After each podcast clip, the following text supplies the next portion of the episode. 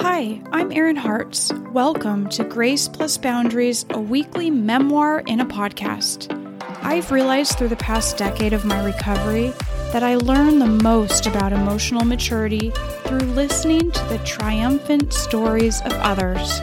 Are you yearning to unpack the effects of intergenerational trauma in your life? Do you want to stay true to your feelings, yet also learn how to accommodate the sensibilities of your loved ones? I'm dedicated to cracking the code of combining boundary setting with grace towards one another.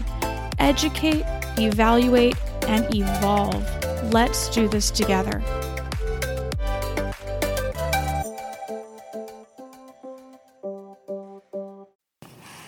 Hi, welcome to another episode of Self Care for Survivors of Trauma. So, I'm on this dating series right now, and I'm going to go way back to when I first started dating after my divorce. And today is our dating death trap number one. I'm going to talk about how believing words over actions was a death trap for me. So, back then, what was this, six or seven years ago, I was just so incredibly codependent that I could not make sense of the difference between what a person is saying and how divergent their actions can be. Like when those two things don't match up, nowadays I can see that a lot quicker, those red flags. But that back then I believed people's words.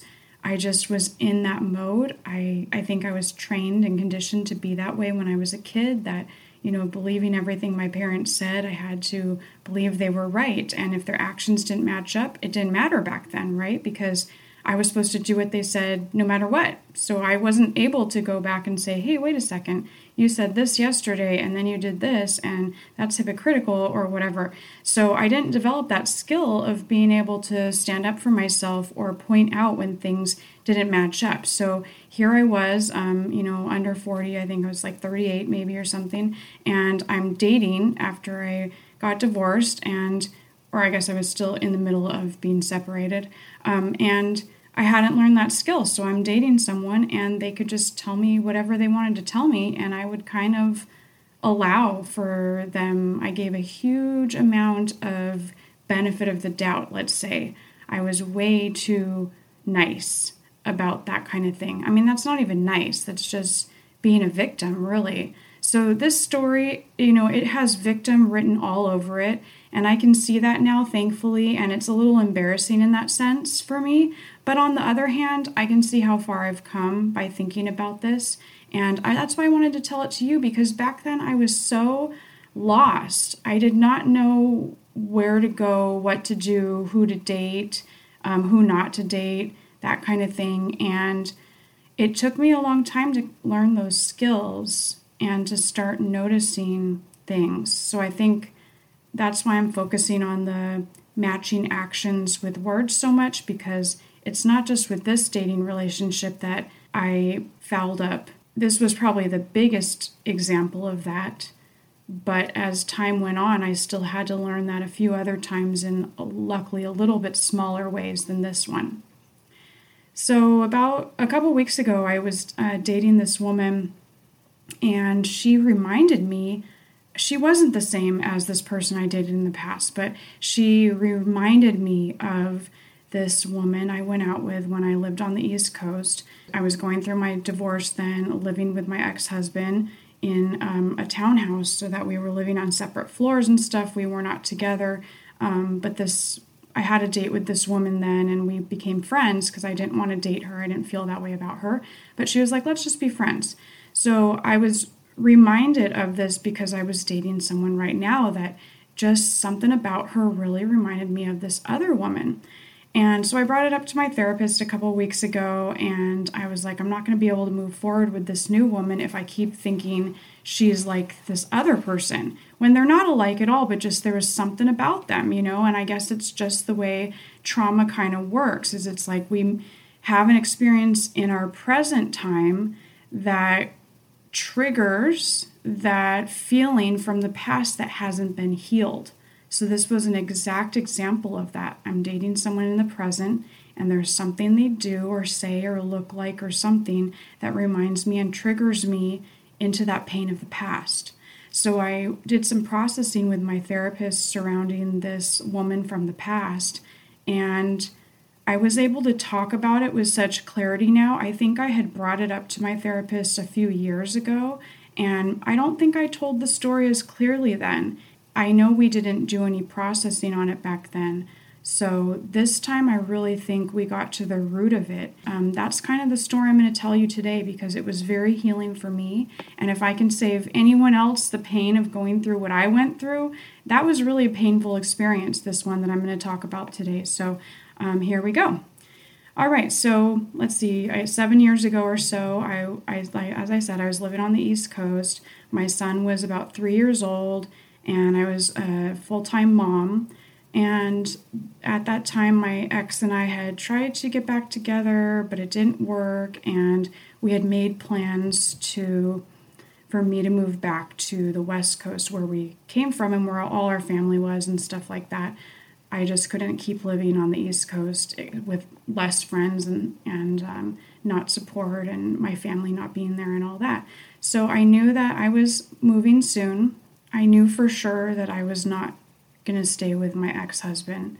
I had filed for divorce that November. We tried to get back together once I lived on the East Coast with him, and it was really rocky. He tried to get me to buy a house with him during that time on the East Coast to try and settle me there, and thank goodness I didn't say yes to that plan. It was really hard though. He put me through a lot of emotional turmoil and a lot of verbal abuse in saying that I needed to do this or that. And um, luckily, I started going to my support group for codependency then, and I was able to kind of keep one foot propped out of the door during that time and able to have an hour a week at my support group where I could talk about these things and people understood what I was going through. Um, so during this time, I did date a couple people. I think in my last episode, I mentioned I dated someone a couple dates, and and like how could I possibly have found someone at that time that was a good person since I was in such utter chaos in my life and such turmoil. I was really in crisis mode, and that is not a place to meet a healthy partner at all. But I didn't know this back then, and I didn't really know how unhealthy I was back then. I really just felt like I was leaving my abusive partner and that I just needed a little time to recoup, but that I was a healthy ish person. Which, you know, I think there was that inside me, but I had to learn a lot of skills over the next six years to really become that healthy person that I feel like I finally am now. So I was in chaos, I was in turmoil, and after dating that guy for a couple dates and then it didn't work out, um, I also went on a date with this woman. Um, I'll call her Amanda. That's not her name, but it, we'll pretend. And so I went out with Amanda, and I didn't feel any attraction towards her. So we enjoyed talking though, and she lived really close to me. So her townhouse that she owned was a couple blocks away from my townhouse. So that made it convenient to get together and stuff. And she and I both like to eat vegan fo- food. So she ended up being like, let's be friends and we'll just like go to different vegan places around the area and hang out. And I, I needed a friend then. I only had her. And then I did meet a friend from my son's preschool, and she was a great friend with kids my son's age, and she was wonderful. I'm still friends with her. Um, but so this was like my, kind of my second friend that I had met in the area. You know, I was I was just so vulnerable then. Okay, so this woman, let's be friends. I'm like, okay, you know, and there's my first mistake, right? Like maybe because now I don't want to be friends with anybody that I dated. I get that. Like even if it's a couple dates, I don't need a friend that is either attracted to me and I'm not to them or vice versa. Like it kind of is a sticky situation being friends with somebody you dated. Like I do have like one person I dated that I'm kind of friends with, but it's a sticky situation and I kind of stop myself from from talking to him on Facebook because it's just yeah, there, that's a whole different story. So I decided to be friends, quote unquote, with her, and we would go out. And while we were going out to dinner and stuff, she would always be talking about sex. She loved talking about sex.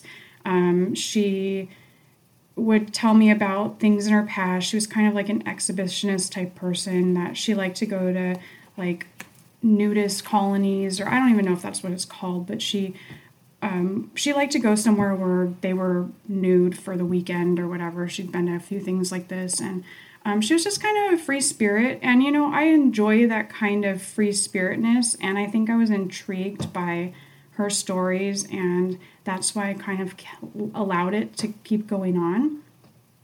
And so there's a point, a touch point too. So, one of the things they say in adult children's of alcoholics is that if we have some unhealthy patterns in our childhood, um, one of them could be that we are attracted to excitement.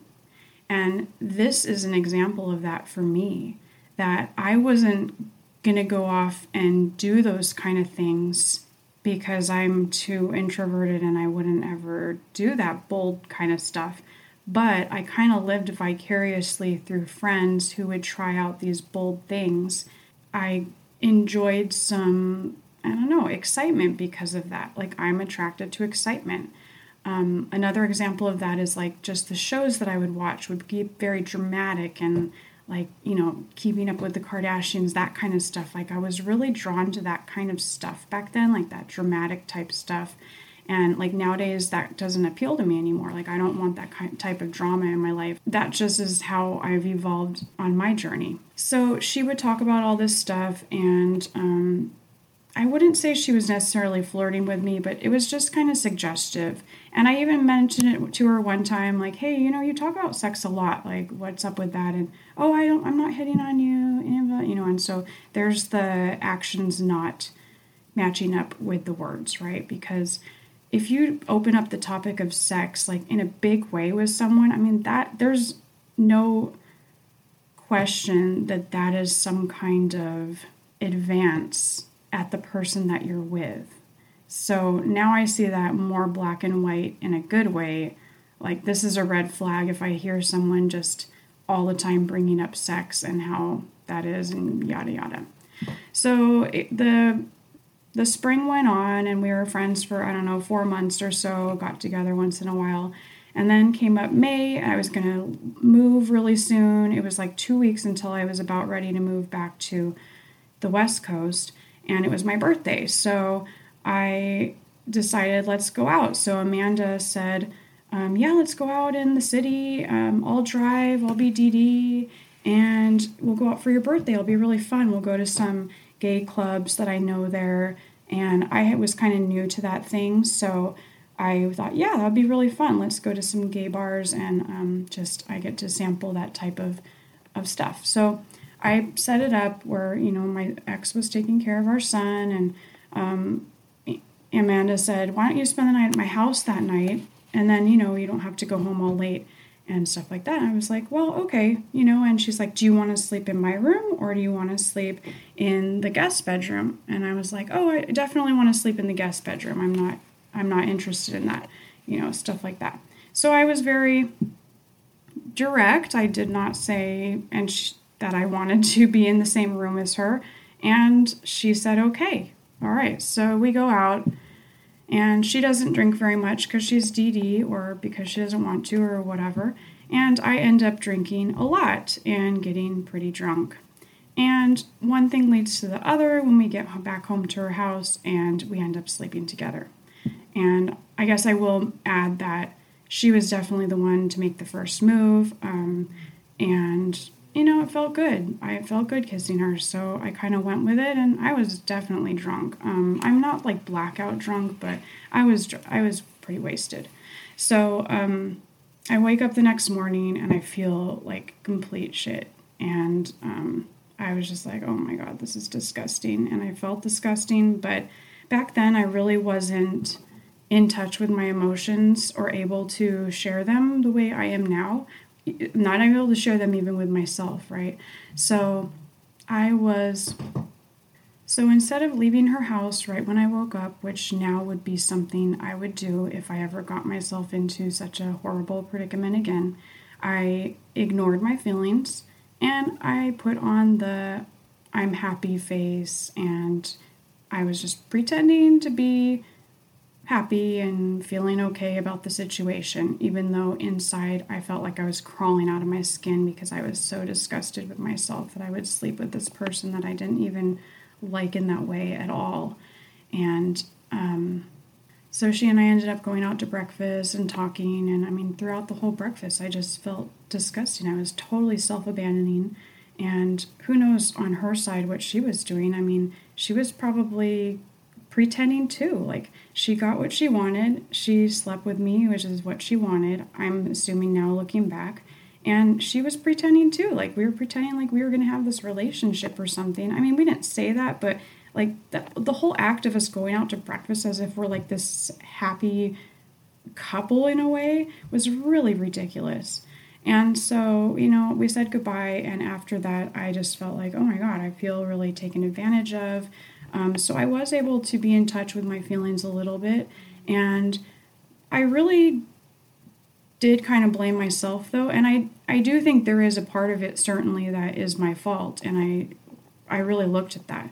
One was I knew at that point that I really should not drink on a date ever. Um, or yeah, so I think after that I was like, yeah, I probably should never drink if, if there's a possibility of going out with somebody in a romantic way. Um, that's one thing. So that's kind of one of the first times I started realizing that I might have an issue with drinking.